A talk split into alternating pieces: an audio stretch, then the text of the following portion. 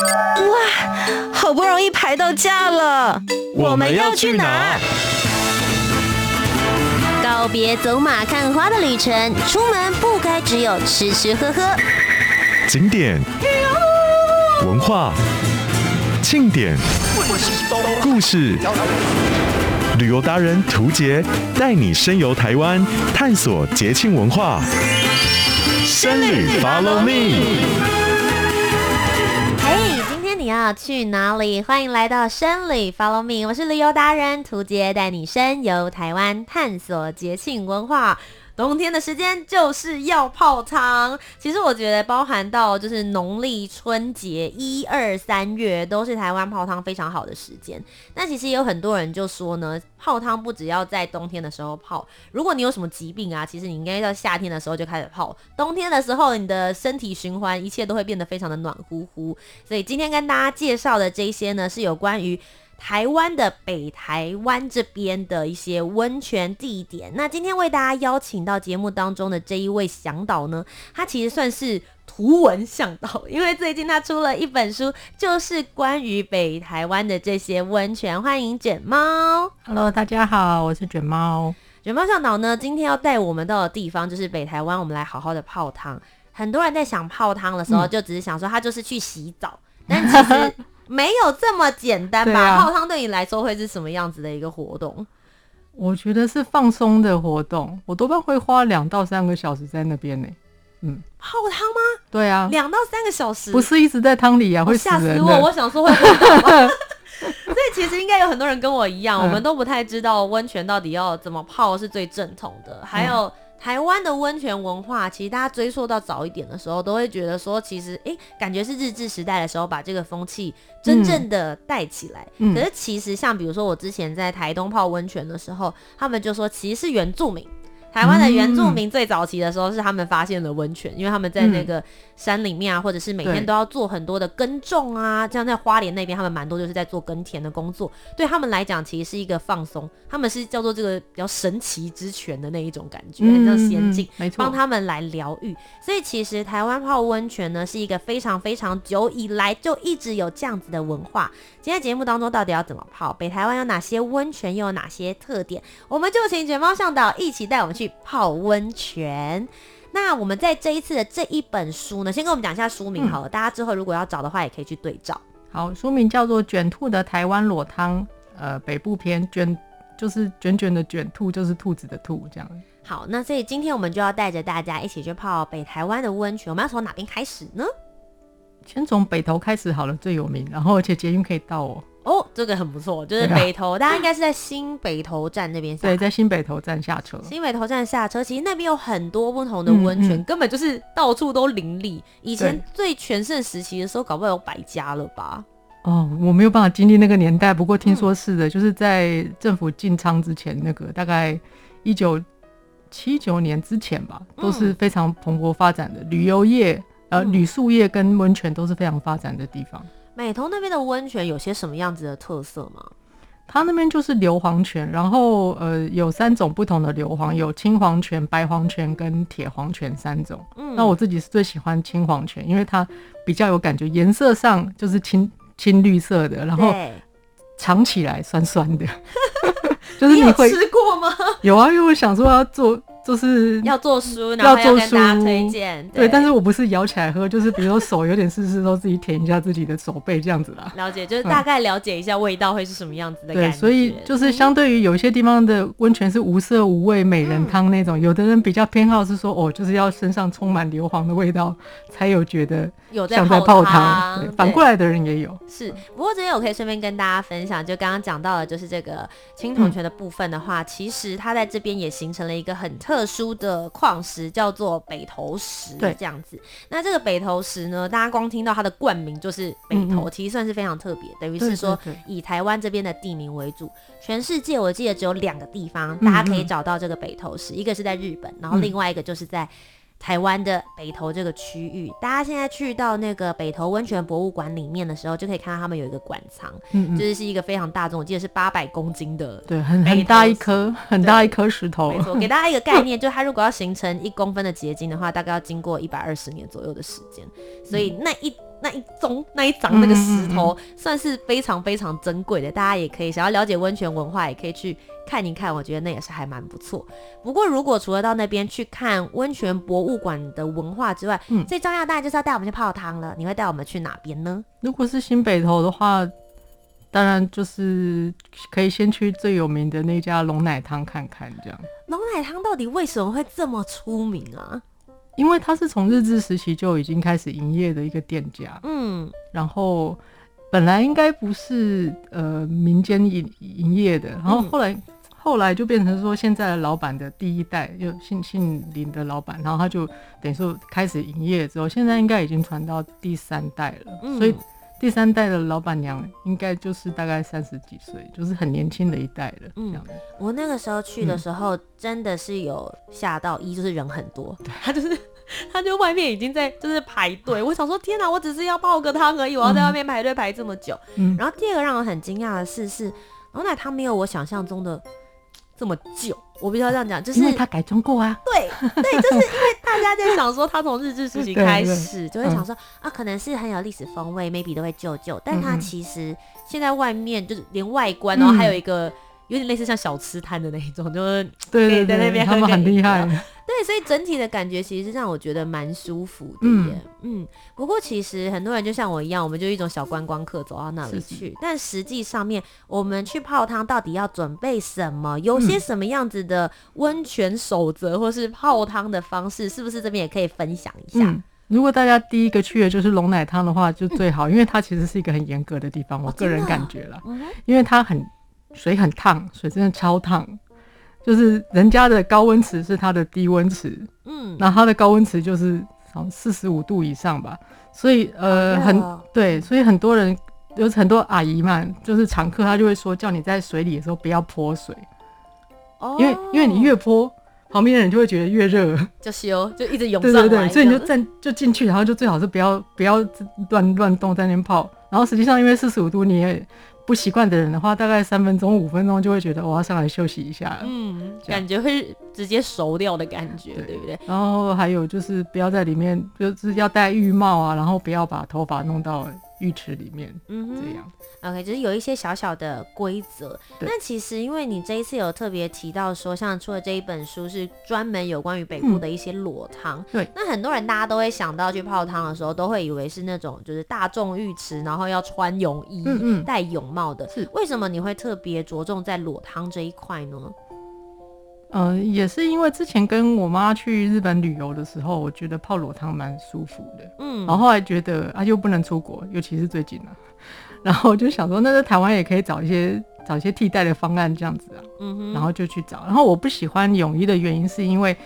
穿泳衣一上来的时候会觉得很冷，因为泳衣就会贴在你的身体上。哦，OK，就是那个水会黏住，黏在你的身体上。对对对。然后另外一个是比较私人的原因，就是因为我其实比较喜欢呃安静一点的泡汤环境。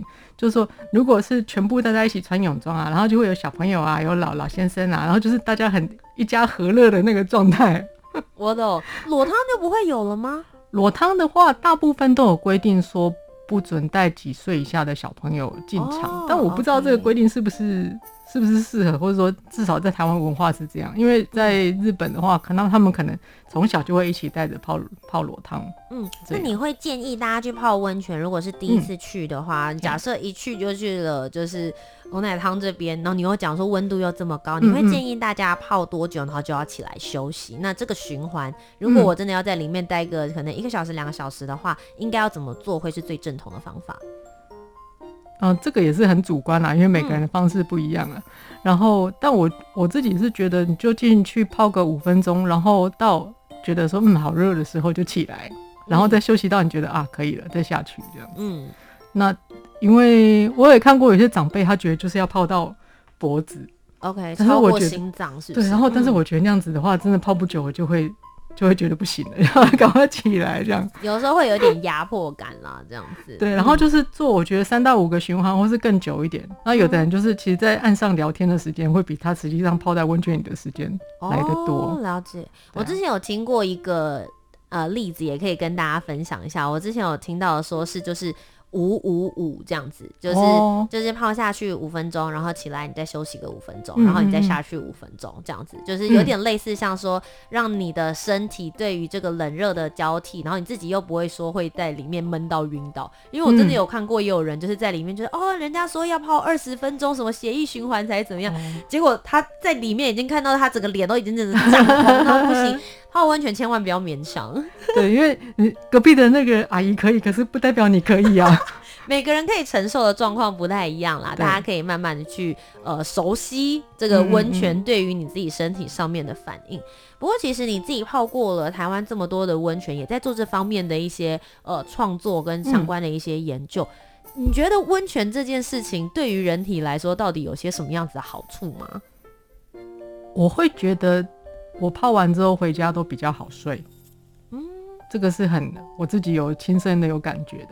那至于说可不可以，比如说治疗关节炎，然后或者说皮肤病会好这个事情，我倒是觉得，可能我泡的没有频繁到那个程度，我我不知道。但是我遇到很多阿姨跟阿妈，他们都说他们是比如说动完手术，然后需要复健，他就常常来泡温泉，然后泡完之后就经过半年一年，他就觉得有比较好。那当然这个东西都是很很主观的事情了。但是因为我觉得温泉就是让你身体热起来嘛，对，只要不要泡的太太过度，应该应该都是好的。我觉得应该可能就是刚刚卷毛有提到的这两个，一个很好睡，应该就是因为你的肌肉放松。对，我觉得有可能是。对，所以去运动可能也是有一样的效果。对对对，就是你的肌肉放轻松了，这件事蛮重要。然后第二个是我自己觉得比较明显的，我自己的改善，因为我女孩子冬天很容易手脚冰冷。嗯，有有差。对，所以我觉得泡温泉的话是会比较容易让你的血液循环。会变得更好、更舒服。其他方面的东西，我觉得当然每一个温泉他们都会有他们标榜自己各种不同的疗效，我觉得我都不能保证。但这两个肯定是，就算你泡热水也会有，可是泡温泉你会特别有这种呃舒服的那种感觉，甚至可能对于你的皮肤啊这些矿物啊，嗯、可能都会让你多多少少会有在比一般的热水更加有好的一些功效。对，那我要补充一下是，是因为我有去过乌来，也有去过北投嘛，然后这两边的那个温泉就正好一个是那种碳酸氢钠泉美人汤，然后一边是硫磺泉嘛，嗯，然后一般来说就是说泡美人汤就泡完之后身体会咕溜咕溜。就是皮肤会变得滑滑的，然后在青黄泉或者白黄泉这边，大家都比较强调是说它可能有什么样子对关节炎的疗效这样子，所以我遇过那种阿妈说，她觉得她就是还是要泡硫磺泉，因为她觉得身体变得很鼓溜对她来说不重要哦。这样我懂，还是还是可以选的啦。了解，好，那刚刚既然刚好聊到了就是乌来这边的话，我们来聊聊乌来这边的温泉。乌来这边温泉的特色是什么呢？除了刚刚讲到的美人汤之外，哦。特色就是你说店家的特色嘛？店家特色，或者是这边的温泉的特色，嗯，跟北投这边比较不一样的地方在哪里？就是要坐公车三十五分钟才会到，没有啦，相对比较久，相对比较久一点，比较久，对，因为它就一条路上去，你还没有别的路可以走，你不管是坐公车还是开车或者骑车，你都是那条路。如果塞车也塞在那边哦，提醒大家。对对对，所以啊。但是乌来旁边有有一些其他的景点可以走啦，包括还有吊桥啊，然后还有旁边的一些老街的部分，对，还有瀑布，嗯，哎，还有如果你要搭搭那个什么缆车，还可以去对面的云仙乐园，或是在附近有个叫做内洞的那个有绿色步道，我觉得那边也都很好。就是对。比起来的话，我觉得新北投它就是啊，我现在是个上班族，我下班想要去。泡汤我很方便去的地方，那乌来比较像是它还配合大自然，对，然后就是可以顺便去，我我觉得可以先去那边爬个山，比如去看看瀑布，然后再下来泡汤之类的。嗯，因为其实在，在呃新北投这边的话，你会觉得说好像没有离台北市区太远的那一种感觉，嗯、可是你去那边可能真的就是泡个汤，甚至吃个东西，然后有汤屋啊或什么的，然后大家就可以轻轻松松的回家。乌来感觉就可以规划个一日游或者是两日游，其实都还不错，会有周边的一些景点，大家可以跟着一起逛。嗯，那如果到乌来这边，我想要选一间地方去的话，你会带我们去哪里呢？我我自己觉得比较有特色，但是价位略高一点的是有一家叫做乌来璞石丽致。哦，这家的特色是什么？这家的特色是它，它很适合有一些害羞的人，因为 它据说啦，嗯，据说因为它的那个呃有点半露天的那个裸汤，它面对的是前面那条溪，叫做南势溪。嗯、南势溪对面正好有一个步道，大家登山的步道，然后所以很。很久以前，不知道可能有十年前，就是说有人会躲在步道那边偷拍还是什么的，哇之类的。然后所以他们就发明了一个东西叫沙龙，就是围在身上的一个一一块布这样子。然后又想说，我不是来泡裸汤，为什么好多人穿沙龙？我懂我懂。对，然后都是说，如果你害羞又想要体验一下的话，你还是可以来这个地方，它就可以一边，它的它的汤池非常大，嗯，然后是。我觉得是有请设计师比较认真设计过的那种感觉，就是很大.然后区隔的很有禅意这样。了解，所以在视觉上面还有整个氛围的营造是还蛮，而且往前面就可以看到山啊水啊，就还蛮不错的这样。因为我确实听起来跟刚刚在就是。新北投这一边的体验的整体感跟画面感会稍微比较不太一样。嗯、大家其实，在书里面的话，也可以看到中间你所营造出来这些不同的，可以想象一下，对不对？嗯，对，可以去找他们官网的照片来看一下。新北投还是有一些很高价的啦，我也觉得很不错啊。嗯，好，那其实我们刚刚有讲到说，我们这一次的话，最主要会跟大家推荐一些北台湾的泡汤。嗯、但是这边的话，可以跟大家来一点就是温泉的小知识，嗯、因为其实大家都会想说，哎、欸，温泉其实大家就直接哦，如果是英文就会直接翻成 hot spring。是，但事实上在呃以前，尤其是在日本，他们其实分了很多种不同的，包含比如说他们有讲到说是叫钱汤、超级钱汤，还有温泉。是到底钱汤、超级钱汤还有温泉，他们的差别到底是什么呢？钱汤的话，就是一般大家会呃，所谓钱汤就是要付钱的汤啦，其实。嗯，然后 对，那当然就是因为以前家里大家没有浴室。所以就去外面一起洗澡的概念。嗯、那后来大家都有浴室之后，钱汤就变成一个可能社交的场合。我我的感觉是这样，嗯、因为我之前去京都的时候，我去他们的钱汤，因为白天一直走路嘛，然后晚上就去泡钱汤啊，然后我都觉得好像是闯进人家社区里面，因为就是那种啊，佐藤太太怎样？我跟你讲，那种就是一个大型的。社区妇女社交场合，对，很像某某某什么呃促进会啊，还是什么活动中心的感觉，是不是？对啊，所以这是他们很日常的一个部分这样子。嗯、然后钱钱汤用的水，有的时候是并不是温泉水，要看它是不是在温泉区。哦，OK，这样。那如果它是在温泉区的话，温泉区的钱汤出来的水就是温泉水嘛？它可能是一般的大众浴池的感觉，这样子？对，就是如果是钱汤的话，嗯、它其实有可能就是热水而已。OK，但是它会有一些花样啊，比如说按摩池啊，或者是那个电气风吕。嗯，我超喜欢电气风吕。有的人是什么？就是下去就有一种被电到的感觉。我没有泡过哎、欸。哦，它是 SPA 吗？不是，不一样的东西。类似吧，但是你就是、嗯、你如果在表面上摸，你就会觉得很像是被电到的感觉。哦，好有哦。然后就是有点像物理治疗那种电疗，有没有？嗯嗯。嗯哇，这听起来蛮好玩的，我从来不晓得。你嗯、呃，如果是在台湾的话，阳明山有一家叫做马槽花一村，嗯，据说那边有。好，大家可以记笔记起来。对，马槽花一村非常难到达的一个地方，就是要开车比较容易到的地方。但是可以找这样子的特殊体验了。对，对对，可以。好，刚刚讲到这个是钱汤，比较就是你要花钱进去，有点类似像以前洗澡的地方，它不一定所有里面都是温泉。然后现在里面有一些可能有比较 fancy 一点的设施，比较像是大型的社交场合的位置。那超级钱汤又是什么？就是超级大的钱汤。不是超级贵的钱汤，是超级大的钱汤。通常也会贵贵一点，但是没有到真的很贵。什么意思啊？超级大，这个这个比较值是从哪里来的？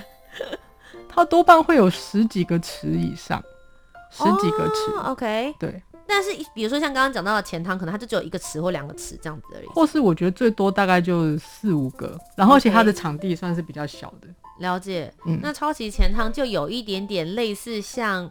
休闲场馆，嗯，度假村那种感觉吗？我走到户外度假村，然后有很多不同的。嗯、那它的池子里面东西有不一样吗？有，就看看是哪一种钱汤，因为有些钱汤还会加一些什么，比如红酒池啊、绿茶池啊什么的，就是有一些比较浮夸。台湾有这个吗？台湾的话，台湾也有，可是台湾呃，我看过的是要都是要穿泳衣的。哦、oh，OK，嗯嗯嗯，所以就是，但是还是有，还是有，还是有。对，哎、oh 欸，这边可以跟大家推荐一下，一下我去过，就是金山有一家叫做金涌泉温泉会馆，嗯，它是很厉害，是它它也有外面户外这种类似超级钱汤的感觉的的的设施，然后也有室内的裸汤，它还有游泳池。OK，、oh、然后我们去的时候看到它的入口超大，就是那种游览车可以进去的。然后我有一次去泡汤的时候，下午可能两点多吧，就有一批韩国阿姨们进来，然后当场就有出国的感觉。温泉度假村，有一种来到韩国的样子。对对对，那嗯，好，所以这边这个是金山的金涌泉。对，好，然后最后就是我们刚刚有讲到的温泉。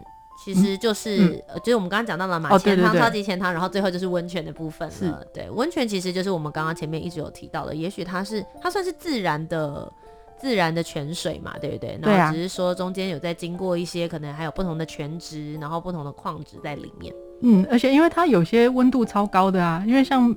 北投出来那个青黄泉，它好像本来可能有八八九十度吧，嗯，所以一定要把它放凉，不然人是没有办法下去的。这样，它用放凉那个感觉很像是我煮了一锅汤，然后我要放在旁边，或是加一点 加一点冷水进去之类。你有去过那个北投那个地热谷吗？有，对啊，就哇，那个烟好漂亮啊，对，全部上面都是很多的烟。啊、他们就说以前那边有另外一个名称叫做地狱谷。对呀，好像是对，意思就是说，以前日本人他们不是都有写那个吗？台湾的那个呃六圣。八景多少十二胜，八景十二胜吧。嗯，然后他们里面其中就有把它纳进去，因为他们说以前这边烟雾弥漫，看起来太像地狱的场景了。哦、但其实很漂亮啊，明明很漂亮，而且你会看到他们那个鹿头会在里面啵啵啵。就大家如果有在泡野溪温泉，就会知道，如果你要找热的地方的话，嗯、你就要去找到石头，然后水面上面有啵啵啵泡出来的泡泡，就表示那边温水，哦、水温会比较热。因为我我平常现在有在，就是偶尔会去找一些野溪温泉这样子，嗯、对，所以就我觉得也。蛮有趣，我个人很喜欢今天这个题目。嗯，好，刚刚好讲到了金山，对不对？嗯、所以，我们金山刚刚讲到的是金涌泉，可不可以跟我们聊聊金山这个区块呢？他们会有一些什么样子的特色？金山的特色其实是海底温泉，就是、哦、对，因为它很靠近海，嗯，所以它的温泉这又要讲的味道，就是是咸的。哦，对，然后比较刺激一点这样然后颜色的话，我觉得它含有铁吧，所以它有时候出来氧化了之后，它会有一点像是变成黄金色那样子，有点红褐色那种感觉。嗯、然后它对皮肤，我觉得比较刺激一点，也也就是说，如果你身体上有伤口的时候，啊、等于说你想，如果你身体上有伤口，你去泡到海水里面，哦，那种感觉，清新，对对对。但是我觉得蛮蛮好的，嗯，所以在这边的特色的话，就会是海底温泉的部分。不过其实，因为我觉得金山这一块，他们也算是自成一个小小的景点跟风景区，对不对？这边其实有蛮多东西可以看，蛮多东西可以看的，嗯、因为他们他们其实是就是北海岸的一部分嘛，所以就是你可以先去什么野柳啊，吃个海产嗯，什么的，然后再然后。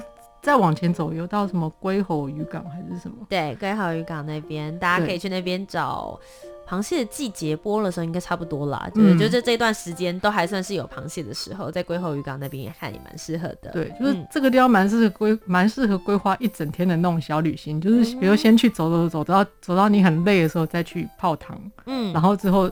如果老街还没有关的话，可以去老街吃个东西，这样子。对，所以金山这边的话，也可以一起推荐给大家。那最后呢，我们要带大家去到的地方呢，其实是相对来说，好像阳明山，大家都会觉得是去爬山的。阳、嗯、明山泡汤，好像相对来说比较没有像刚刚我们不论是北投啊、乌来或者是金山来说，嗯、这么多人知道。嗯，真的吗？我还以为说那个都是石牌，或者说北投人非常。还是我本人的关系，因为我对于阳明山的刻板印象就会觉得说，哦，好像去到那边就是去爬山的地方。如果一第一个要想到泡汤的话，我不会马上想到这里耶。阳、嗯、明山这边的泡汤有些什么样子的特点？呃，我觉得阳明山好像有分两个区块，就是一边是比较靠近冷水坑啊，然后那边。就是大家去爬爬山完之后会去的地方，嗯，然后那边的话是我记得是有两个公共浴室在那边，嗯、然后但是我这次书里面有讲的是在沙帽山温泉这个区块，也就是行义路，所谓大家讲的行义路温泉，嗯，因为就是坐公如果是坐公车上去的话，就是到行义路三或行义路四下来，嗯、然后它有一个像是盆地的地方，然后你就进去，然后围围绕这个盆地有很多个店家这样，然后那边。呃，有个观景步道，然后就是会看到，那算露头吗？就是山里面会有烟冒出来，嗯，所以你去的时候，你就会觉得这个地方很有气氛。OK，就很有要准备进去一个比较烟雾弥漫的地方，这样。对，它就是很有日本的温泉街的那个气氛这样子。嗯、然后这边的特色是便宜，这个好重要啊，怎么办？对。这个非常重要，好不好？笔记下来了，大家。好，所以其实就阳明山这边就是包含有没有一些比较推荐的店家，也许大家可以去找找看。哦，最有名的应该就是有一家叫黄池，就是皇上的皇，嗯、所以它就是很尊贵。嗯、然后没有啦，就是说他们的特色是吃粥加上泡汤哦，这样子。嗯、那我觉得这个是在国外，我觉得比较少见的。嗯、啊，目前的方案应该是四百块，比如四百块钱，然后你就可以折抵两百五十块钱本来的泡汤费用。哦，就是你就四百块钱可以点他的餐点。我、哦、那这样其实蛮划算的，对啊，对啊，真的很便宜，跟我想象中的，我刚刚以为是想说，哦，四百块钱可能就是你说剩下一百五给你点，不是不是，这四百块都可以点餐，哦，蛮佛心的，这样还蛮好的，啊。啊。但是不要一个人去，因为我上次去啊，我就点他们那个粥来吃，很大碗是三人份的，我后来就 带带了一，我以为是我以为是一个人份的小粥，结果是超大一锅。哎，欸，可是我很好奇，像一般泡完温泉之后，嗯，其实大家就会在想说，到底要吃什么？或者是喝什么？嗯、很多人在那个像我在看，比如说日本的动画，他们都会结束之后要喝牛奶，对，类似像这样。那你自己本身在看的时候呢？台湾这几个区域，通常泡完温泉之后，大家流行吃什么？我觉得有在吃。东西的地方的话，就是有附设餐厅的地方的话，都是在吃台菜啊，或是日本料理啊、嗯、这种。嗯，都有附那个牛奶机的，我好像比较少见，比较少见到一些。不过台湾都喜欢吃热乎乎的东西。对，就是所以才说，如果是大家抱着泡完汤之后想要吃一顿的心情的话，可能两三个人一起去，然后叫一桌菜这样子。不是因为泡完温泉真的会饿，真的会饿。对，所以就会觉得说好像应该要赶快补充一点能量，而且在吃热乎乎的东西进去，就会觉得哦，身体就是一直都是很暖。再加上冬天的时间，其实就真的会变得非常非常的舒服。嗯，那我最后这边想要问一下，就是卷毛你自己本身，你觉得泡汤这件事情之于你，然后之于你的生活，你觉得有些什么样子的意义？因为我觉得泡汤的时候，其实是一个很容易有灵感的时候。因为你其实没什么别的事情可以做我。哎，顺便跟大家讲一下，就是卷毛向导他自己本身是就是台湾的漫画创作者，好不好？他是漫画创。前面刚刚一直讲说出书出书，他出的是漫画的图文图文书，对图文的书。然后这一次最主要出版的是跟。旅游相关的，也就是北部的裸汤。好，所以我刚刚才会讲说，这次找他来，真的真的找对人了，因为他可以跟我们讲的很细节，哪一个店家怎么去，其实他都很清楚。所以他刚刚有提到泡汤对你来说，其实是很有可能可以找灵感的时候。对，因为就是会。嗯，现现在泡汤基本上你还是不能带手机嘛，因为他怕你在里面啊，对，偷拍嘛。哦，是怕偷拍，我以为是怕手机坏掉。也是啦，因为你你拿个手机，应该说对很多人湿气很重哎、欸。对，是有的人的替代方案是他觉得他在泡汤不知道干嘛，他会拿一本书进去看，所以看起来看起来那个画面会很有趣，因为就是这样端着。因为你不能让书淋湿，所以就一直要端着那一本书。是，所以反正就是说，因为在泡汤的时候，如除非是跟朋友们去，如果你是一个人去的话，你可以那时候想想，可以有很多时间去思考，说有比如说最近生活的步调啊什么的，嗯、然后未来的规划啊什么的。嗯、我觉得是一个 reset，从按那个重启按钮的一个重新启动。对，因为不管是你的。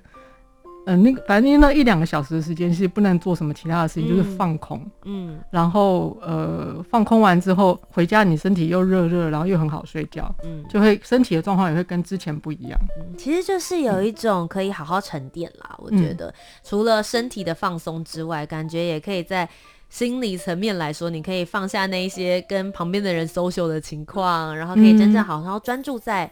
自己，然后好好的放空、放轻松，然后诶，泡完之后再重新启动，重新有新的能量来去做你的下一件事情。嗯今天非常谢 谢卷毛来到我们的节目当中，那在这边也预祝你新书大卖喽！谢谢。如果大家对于北部的这些裸汤有兴趣，刚刚讲到了很多不同的温泉汤屋，有一些有在书里面，有些没有，嗯、但是在书里面的都有非常非常详细的资讯，然后也有很精彩的图文创作，希望大家也都可以一起来支持我们台湾的漫画创作者。今天非常谢谢卷毛，谢谢，谢谢。那么所有的小旅客们，我们这礼拜的行程就要在这边告一个段落了，周末时间赶快出去。去玩喽！我是旅游达人屠洁，我们下周节目再见，拜拜。